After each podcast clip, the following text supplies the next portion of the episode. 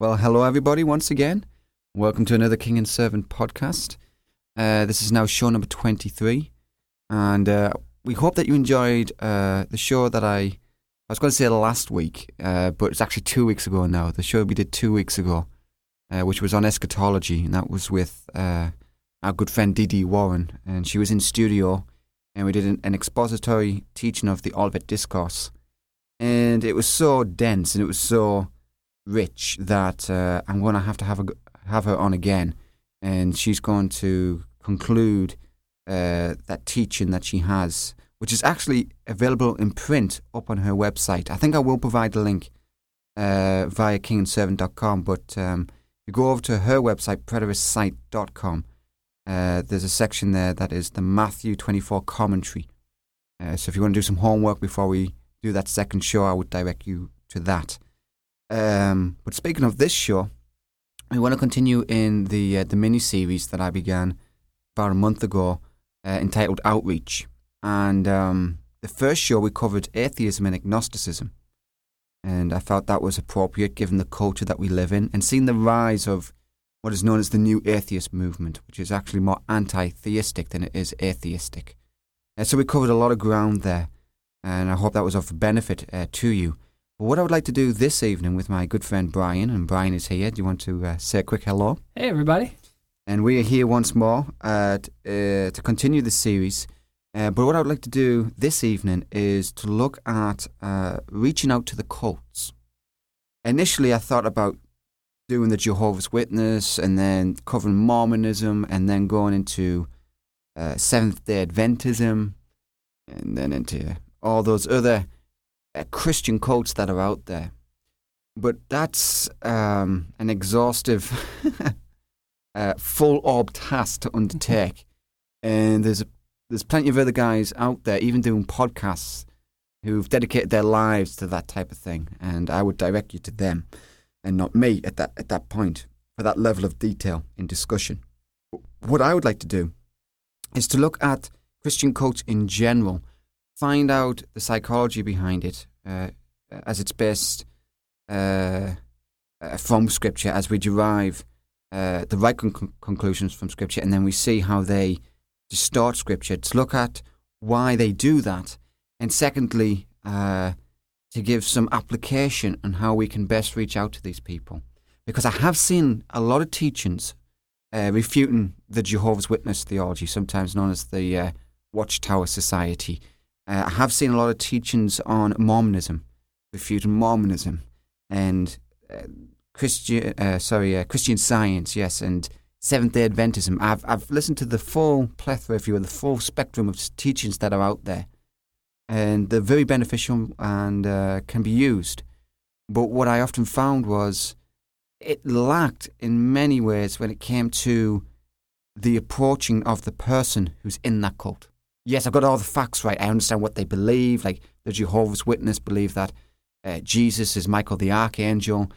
I understand that Mormonism believes that uh, there is a, a plurality of gods, that they're polytheistic, and that one day we can become gods and rule on our own planets. So it's kind of like these factual sheets uh, that you kind of memorize. And when you come into contact or dialogue with them, you just fire out the facts. Do you know that your society or your group believes this, this, and this? And do you know that this truth was hidden for these many years, and yet your leaders knew about it this whole time, and you just kind of fire either these uh, erroneous doctrinal facts at them or erroneous historical facts, uh, whereby they have distorted something in church history. Um, and that has its place and can be used, especially in uh, public debate. But for most of you listening, you're not going to be in public debate.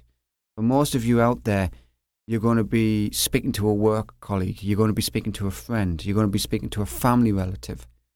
And it's there where we really see uh, the two worldviews collide.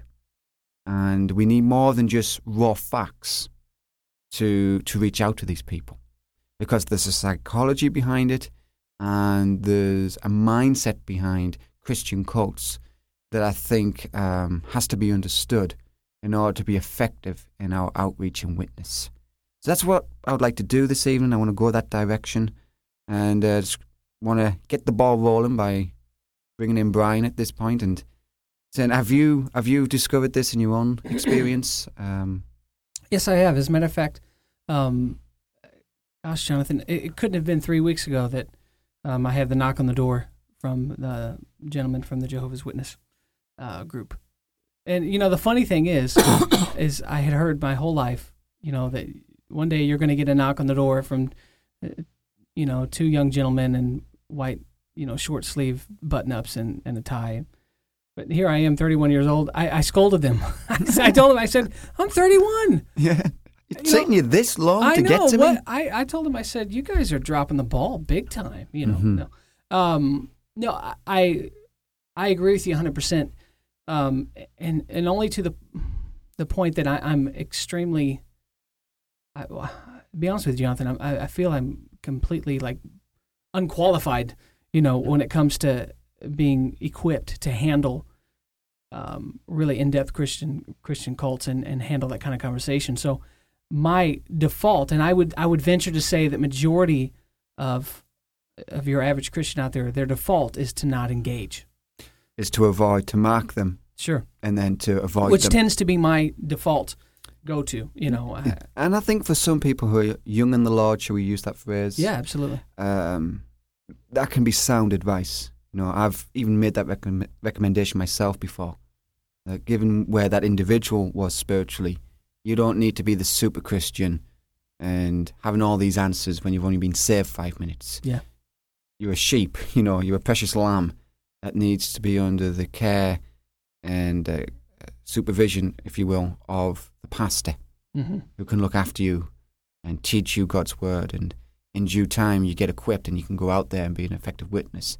Not that somebody can't be an effective wit- witness who has been saved for a brief time. They can be. There's countless examples of that.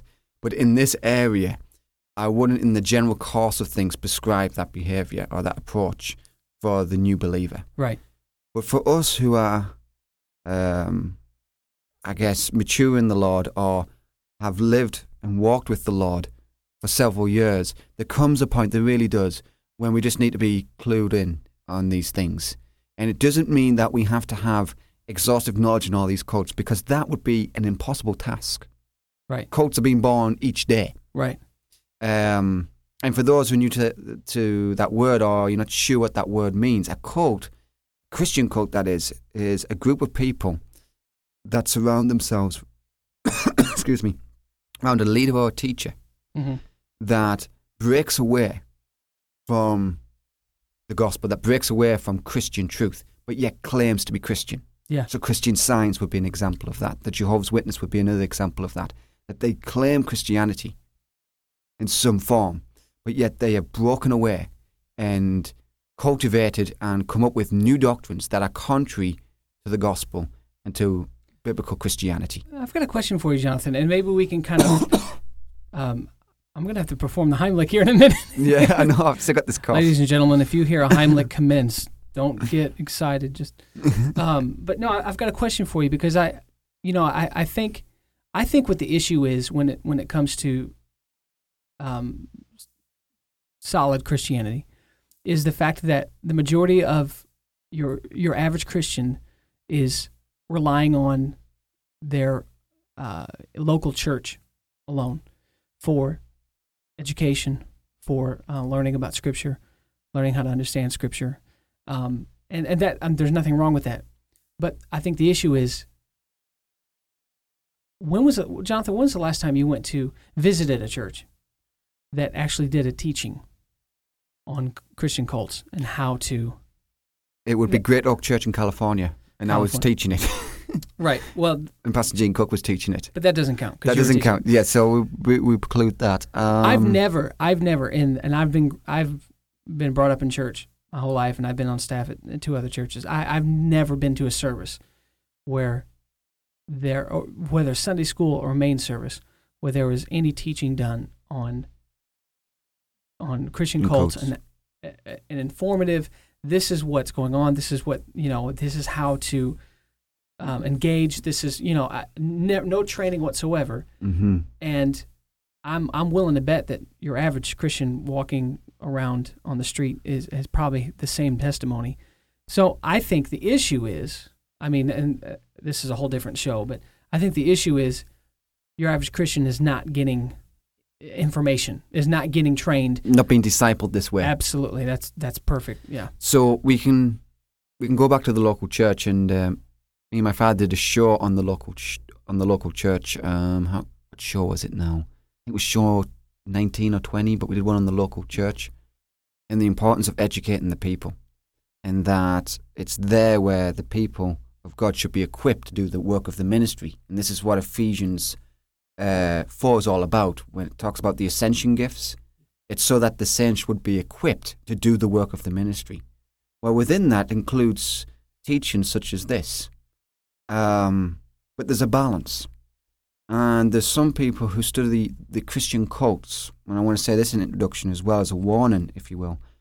There are some that study the Christian cults in a kind of a prideful way that you know the elect is just a circle drawn round me, and even then I'm hopping on one leg, and everybody else is heretical. Yeah. So there are a group of people out there that um, sometimes get labelled as heresy hunters. They see bad doctrine from every pulpit. It's only their pulpit that's truly Christian. So we want to avoid that extreme. We want to clearly identify okay, when does a group become a cult? Yeah. Because you can have a group of people that have cultic impulses, but it's not a full blown cult. Yeah. So, for example, you can have leadership that's very controlling to the point of um, basically trafficking in human souls. Sure. And that is cultish and it's borderline a cult. But where we have the complete recognition of this is a Christian cult is when there's a doctrinal apostasy, but yet still claiming uh, the the merits of, of Christianity or the, the name of Christianity.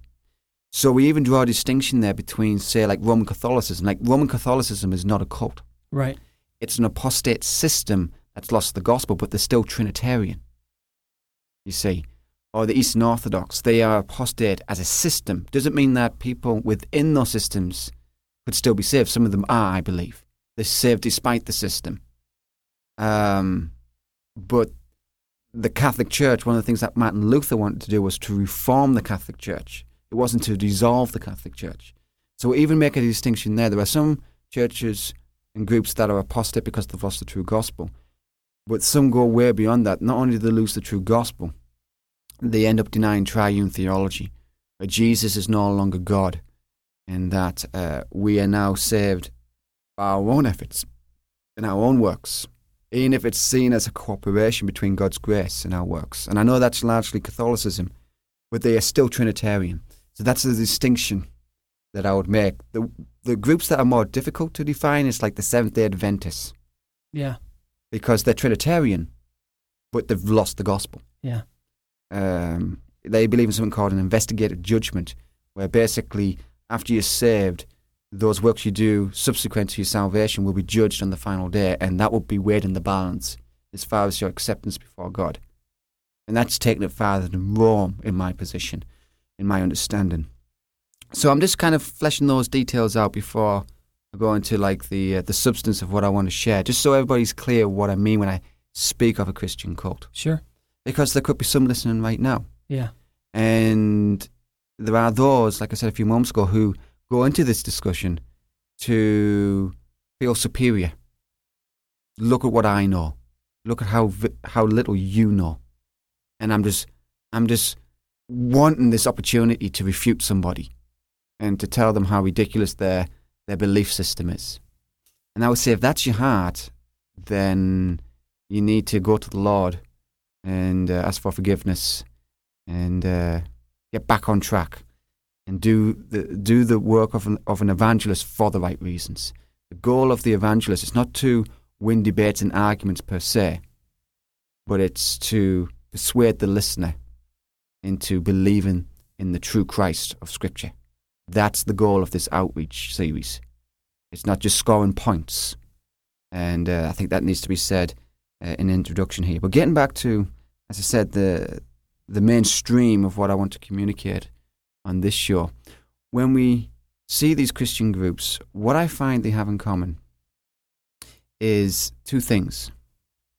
They deny the deity of Christ. Nearly all of them do. And secondly, they deny the gospel of grace, that there's work smuggled in there somewhere, whereby they have to justify themselves on their own works and their own efforts. And that's why a lot of these groups, such as the Jehovah's Witness, such as the Mormons, are knocking on those doors at the early hours of a Saturday morning, because that is meritorious in their eyes uh, before God, as far as getting acceptance before Him. But when you look at the biblical gospel, we see that it's all of grace. Ephesians 2 8, we are saved by grace through faith, and that, pointing back to the faith and the grace and the gift that is received, is not of ourselves, because it is the gift of God. Uh, so we claim, as Protestant Christians, as those who have been faithful to the Scriptures, that we are saved entirely by grace.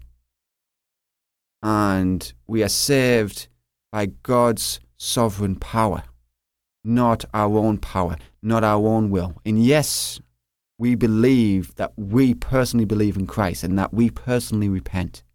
But it's only because God gives us the grace to do so. So if you're a believer today, it's because God has shown you grace. And this is what the Protestant Reformation was about sola scriptura, scripture alone, but then it was sola gratia, grace alone. And then it was sola Christus, Christ alone. And that gets me to my second point. After uh, you see that there's a denial of the true gospel of grace, you find behind that is a denial of the true Christ of Scripture. So, in my understanding, as I've studied this, the denial of the gospel is symptomatic of a denial of the true Christ of Scripture. And that's what I would like to segue into now because this is basically the hub of where all these other spokes uh, come from. But all these different cults seem to have this one thing in common. They seem to be bent on denying the true deity of Christ.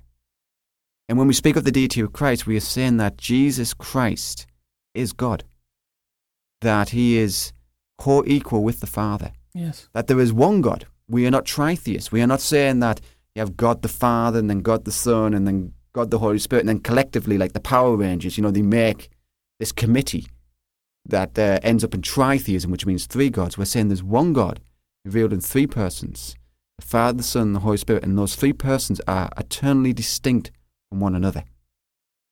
And yes, we can't have exhaustive rational penetration on this, but we can apprehend it without fully comprehending it. And this is where the cults fall short, because because be- behind the denial of the deity of Christ, there's something behind that. And what is behind that? In most examples, and I'm overgeneralizing, but in most examples, is an exaltation of the mind over the revealed Word of God. And behind that is ultimately uh, the sin of Romans 1, where you suppress the truth and unrighteousness and distort the creator creature distinction. Now, those who are familiar with Romans 1 might say, well, when I look at that passage there in Romans 1, it talks about the consequences of doing this. There's all manner of evil that takes place, all manner of sinful lifestyles that are embraced and celebrated. You're saying all these cults are doing that? Not at all. But we can't limit uh, paganism to, say, sexual lifestyles. Sometimes it can be the exaltation of the mind. That can be equally as idolatrous, where it has to all first be understood within my mind before I accept it as truth, before I accept it as reality. And this is what I find with the Christian cults. So the Christian cults, at the end of the day, are largely guilty of rationalism. And what I mean by that is when you look at the scriptures, as I was just summarizing there the doctrine of the Trinity, it quite clearly says in John 1 1, in the beginning was the Word, the Logos, and the Word was with God, and the Word was God. So there you have perfect triune theology. I know it doesn't speak of the Spirit in that in that particular verse, but the fact that the Word, which is identified in that in that passage, the Word became flesh, which is Christ, as being with God, but yet distinct from the Father, but yet having within his nature the very essence of deity. That's basically what it's saying in that opening passage.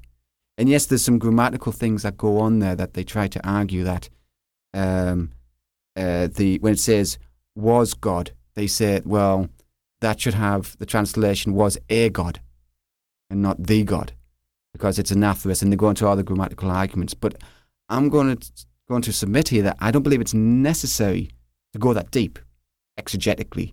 Yeah, it's good to know the Greek. It's good to know that the predicative nominative is being used in a certain way to say that Christ in his nature was deity. And it's the only way John could have expressed the idea of Trinitarian theology. Because when you look at all the other possible ways he could have phrased it, it would have ended up either in modalism or polytheism, which is the idea that there's only one God, Unitarian God, or that there's a whole plethora of gods. So he's avoiding both heretical views there. And I know that's that's a nugget of theology I've just given you there. But for those who are interested in that area, I hope that caught your interest just for a few moments. But getting back to um, what I'm saying here and how we should best approach these people who are dying with Bibles in their hands in most examples. When you, when you really think about that, that's very tragic. It's not just the garden variety atheist who wants nothing to do with Christian claims. These people have Bibles in their hands and they're coming to our doors and they're making these arguments. And we need to be aware of what's behind the arguments. And even within that passage, it, say, it goes on to say in verse 3 that all things were created through Christ, through the Word. And Colossians 1.15 bears this out, and there's many other verses that talk about how Jesus created the entire universe, something that God alone could do. So we don't need to even go to the, the Greek, you know, in most examples to prove that Jesus is indeed divine and co-equal with the Father. Um, or John 17.3, the same gospel, when he's doing his high priestly prayer, he says to the Father, Father, now glorify me with the glory I had with you before the world began. Complete equality with the Father, but yet distinct in person, sharing in that glory, that same glory, in the one substance of God. And you see it so clearly, and that's just using the English verses. We haven't even gone into the Greek. And you find, or you should find rather, that the English verses suffice. And if they try to throw you off track by saying, well, you know, the Greek manuscript says this, the Greek manuscript says that, you need to bring them back to what the translations have said. And even if they use their corrupt translations, you can show them grammatically just by looking at the context of Scripture that's clearly teaching that Jesus created all things and that he's co equal with the Father. Because it doesn't matter how hard you try to distort the Bible, unless you're going to completely rewrite the Gospels. When you keep something in context, you're going to run into a contradiction if you purposely distorted a verse for your own presuppositional gain. And that's exactly what they do in most examples. In fact, I remember when uh, two ladies came to my door about three or four years ago, and um, they were Jehovah's Witness, and they were using their translation, the World Translation, New World Translation, I think it's called. And uh, as they were presenting their arguments, um, I remember asking them, How do you have peace with God today? How do you know that what you believe is true? And I remember them going to the back end of, of their translation Looking for the Q and A. yeah, and I remember assisting them. I said, "Oh no, you've gone to the wrong section. You need you need to go to this section over here. This tells you." And they were like, "Oh, thank you." I said, "Well, you're welcome." you know, but they were going through, and you could tell there was a there was a, like a indoctrination, a programmed way of thinking that was so kind of rigid that all I had to do was throw them a curveball and take them out of that box, and they were very quickly scrambling to to respond to my questions. And I was just asking them simple questions like, um, "How is it if you if you claim that Jesus isn't divine, that he's seen as co-equal in John one one or John seventeen three? How is it in in Revelation five that we have the entire creation on heaven and on earth?"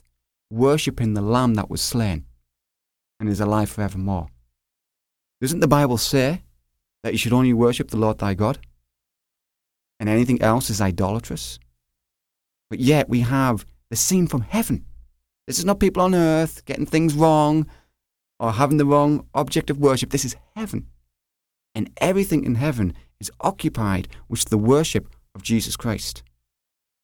If that's not religious worship of the one true God, then we have nowhere possibly known what true worship looks like. We can't go to those scriptures, so then they quickly realize or they reluctantly realize their foundation is based on something other than divine revelation. And they've exalted either the mind or personality above the scriptures. And as soon as you do that, as soon as you put something above the scriptures, that's when it's the seedbed for Christian cult. So that's kind of the foundation uh, that I would lay for you all.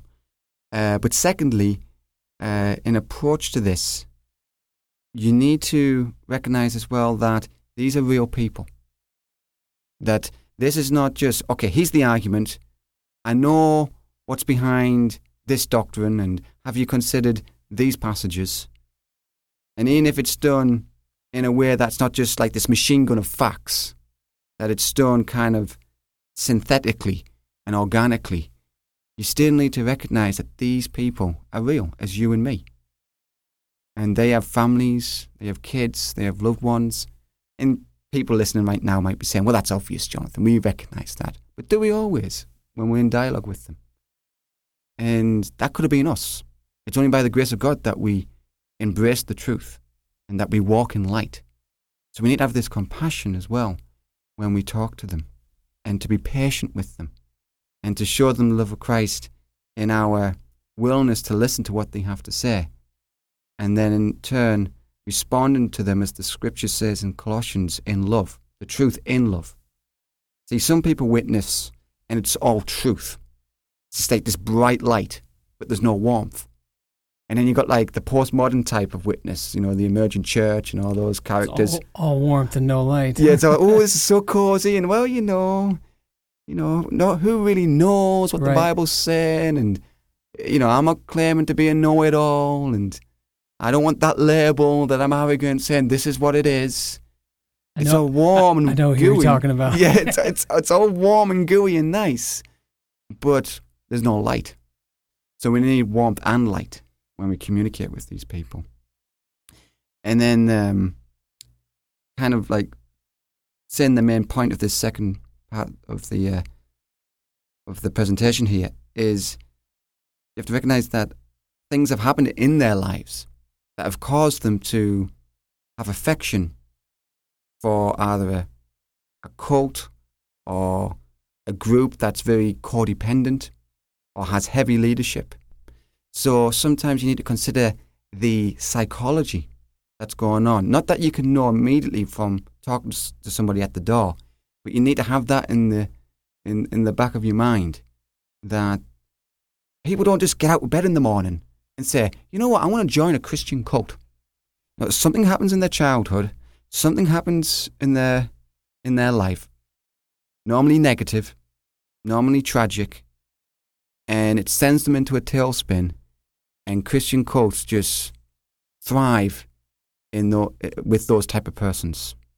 Um, you might have heard it said before, uh, but some cults do this thing known as love bombing somebody, and that is they just kind of saturate them with acceptance and love and and uh, love bomb them, as the phrase goes, so that when they do present what they believe, the person immediately capitulates to it because they've been so accepted and so embraced. It's like, okay, I'll believe that.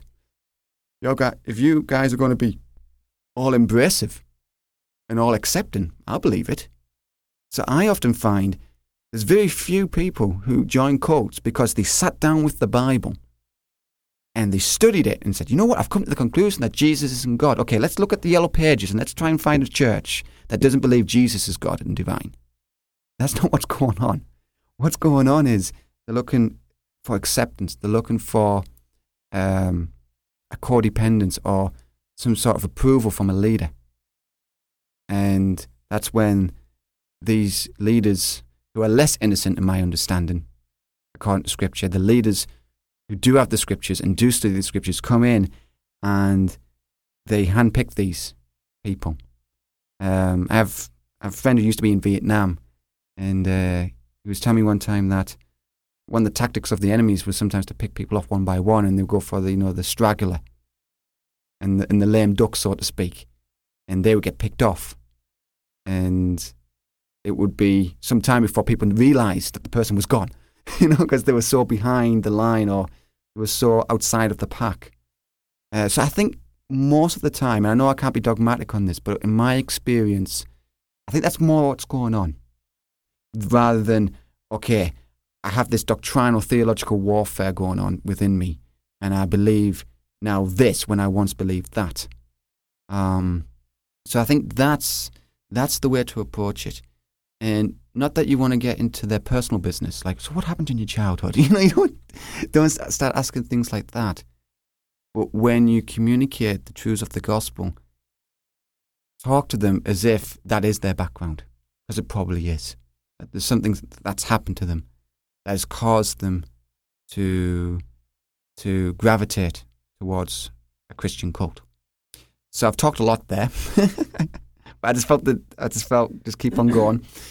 Um, but would you agree to this? Yeah, I you know I I think um,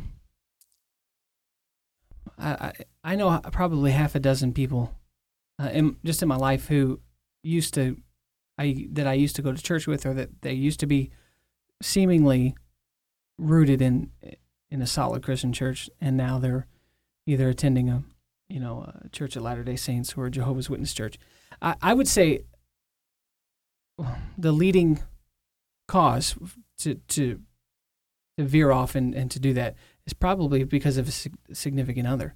And mm. I know that sounds naive and it sounds kind of an easy way out, but all all of the people that I know that are now attending a Christian cult uh, church is because of a significant other. Mm-hmm. Is because of you know they've fallen in love with somebody, and mm it's just easier just to yeah wave the white flag and and kind of you know board the ship. Yeah, I think that's a f- very good and kind of adds to what I was saying there that the culture that we live in is not really losing sleep over truth. Right. you, know? you know, it's not rest. You know that that verse in Jude three, what says, um, contend for the faith, agonize over, which where we get the word agony, agony from, agonize over the truth. Very few people today, my observation, agonize over the truth. Yeah. Okay, is this true? Do I do I truly understand the gospel? Do I know that I'm truly saved? Do I know that um, I'm living a life pleasing to God?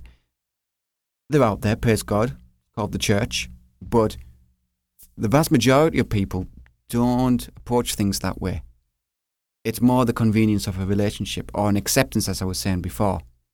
So I'm not saying all oh, these people they're just so innocent and they're just so, you know, they're so kind of pure. That's not what's going on. We're all sinners. What happens is that acceptance from the spouse or that person they're with relationally um, basically sways them because they don't have their own convictions. They haven't done their own homework. And then they kind of get absorbed into it. Um, so that's what I believe what's yeah. really going on at the end of the day. Yeah. And again, I'm I got like this background voice in my head here saying, "Well, Jonathan, you can't prove this. I know I can't prove this. Okay. So if somebody wants, write, wants to write me an email and say, Jonathan, I disagree. Okay, I'll live with it. Okay, I'll live with it. But I've really asked myself the question when I first started studying the cults and uh, was thinking even at one point of getting involved in debates with Christian cults. Took a step back and thought, what's really going on here? And yes, doctrinal error is going on, but that's symptomatic of a heart. That's symptomatic of a culture. That's symptomatic of a society or a group or a family. Um, so I started thinking those categories. And there's, there's been a couple of occasions where I've been in dialogue with Christian cult uh, leaders, and it's been like um, a bit awkward, you know, because it because it's got to the point where I'm just like machine gun them down with scripture, you know. Yeah. And they're kind of tr- firing back with whatever they have left in their ammunition. And I was thinking, you know, if it was just an atheist who came to the door, I'd probably say, you know, how you doing? How's your kids? Right. You know, but yet when it comes to a Christian cult, it, it, it comes real monolithic. It's just this one relationship you can have with them. It's just this one form of dialogue. And yes, I believe there's wisdom. You have sometimes have to have barriers because some people uh, are, are doing things for the wrong reasons. But I would say no more dangerous than a, a, a double glazeman salesman that comes to your house, Yeah. you know, or, or a, a, a telemarketer who calls you up. You know, if you want to have like mixed motives, you know, I think I think we can have some culprits right there. Um, but I think um, in the vast majority of cases, they're real people. Yeah. They're real people. And we need to approach it that way. And yes, I've given you some scriptures there that you want to be proven that Jesus is indeed divine. And you want to go to John 1 1. You want to go to Colossians 1, how he created the whole world. You want to go to uh, John eight fifty eight that says, Before Abraham was I am. That Greek word ego eimi, taken from the Hebrew Yahweh, um, as a quotation of Exodus 3.14 when Moses encounters the burning bush. They're encountering Jehovah, as the text says, or Yahweh, to be correct, in that, in that epiphany, in that uh, apparition. Uh, it's Christ claiming to be that very same God. And that's why they picked up stones to stone him. If it's just saying, well, uh, you know, before Abraham was, I was about, you know, you know, or I'm in there, I'm in the picture somewhere, you know, I'm a demigod, I was the first thing created by God, but I'm not God. I don't think much sense would be made of what happens after that. And that is, they pick up stones to stone him. Uh, but what he was doing there was making absolute claims of divinity. And we see this again in John 8, in John 8 24, when he says, If you do not believe that I am, not just the Saviour, sometimes this is missed. He's not just saying, Oh, I'm the Saviour, but if you do not believe that I am Yahweh, I am the true God, ego eimi, you will die in your sins. That's why they picked up stones to stone him, because they didn't want to accept that he, that peasant from Nazareth, was indeed their creator.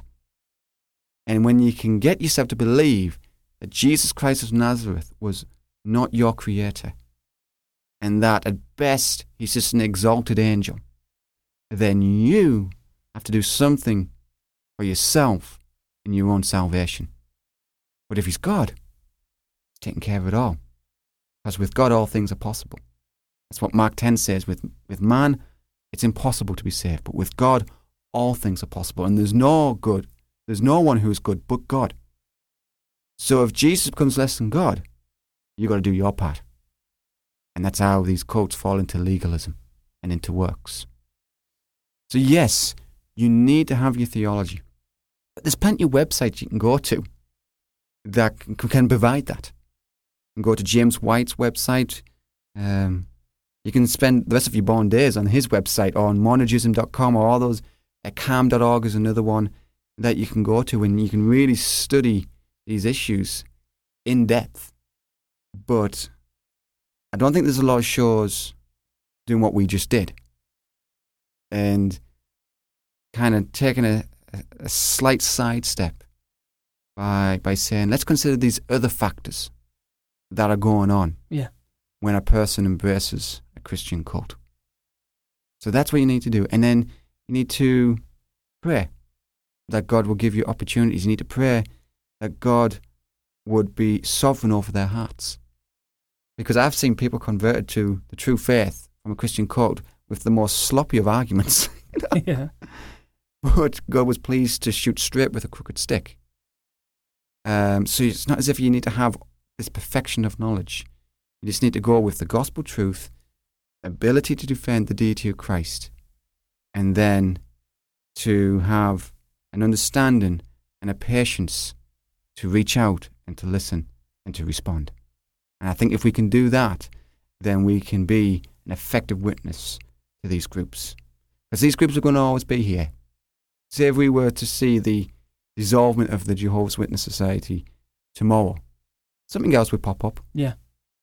It's the nature of this world, it's the nature of Satan to repackage lies. So, you know, as Jesus said, the poor you will have with you always, Yeah. the cults you will have with you always. you know, un- until God consummates human history and we're living in a new world. But until that time, there's always going to be false prophets.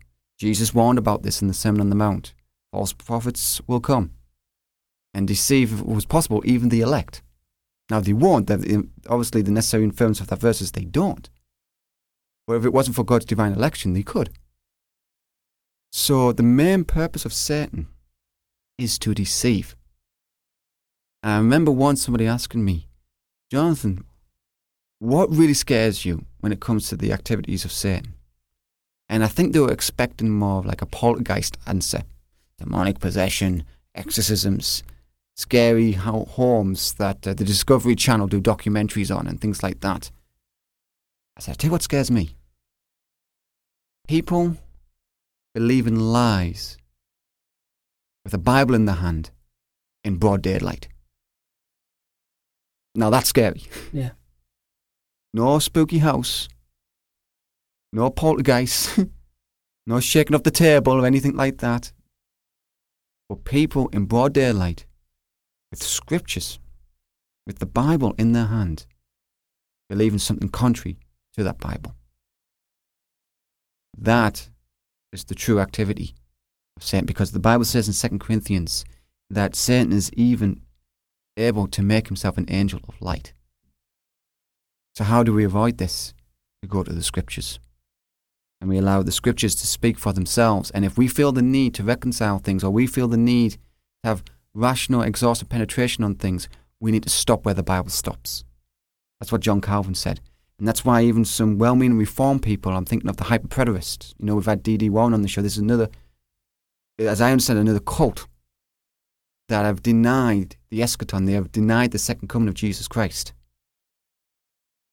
But it began with this need for rational, exhaustive penetration on all verses pertaining to eschatology. We're going to all get it all packed away in AD 70. And we have nothing left over. It's all neat and tidy. And we've got it all figured out. My mind has figured it all out. And from that, we see what has been birthed. So we need to go to the scriptures with a humble heart and allow the scriptures to speak for themselves. And when we do that, when we communicate to others, we can have that confidence that God will use that truth for His glory. So I think uh, we can leave it like that. Um, very much enjoyed it. Brian, thank you for being here. but I think Well, I didn't. I Yes. didn't mean to talk the whole time, Jonathan. I, I- yeah. Next time, I'll I'll let you. Thank you. I really, I really appreciate it. Uh, it's just the way it went down, folks. Okay, it's the way it went down, folks. But uh, do you have anything to say in closing? I want to. I want to. Yeah, it's if you're listening to the show and you're wondering why Jonathan does all the talking, it's um, it's better that Jonathan does all the talking because um, we would get well, we'd get probably get a lot more emails. we always get up. No, but the reason we have this set up, one because I really like Brian. It's his studio. Let's let's let's talk facts here.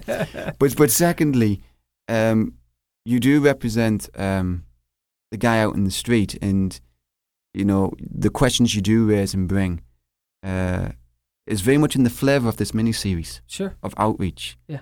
that we're talking to real people, and we want to see real people come to Christ. So I thank you, Brian. I thank you for the Well, studio, um, and I thank you for It's it's a you know it's it's unique that I'm both a co-host and audience at the same time. So yeah, and somehow it works. it does- Send us an email. Do you think it works? I believe it does, but that's a bit self-serving, perhaps. But uh, no, thank you once again, Brian, and thank you all for listening.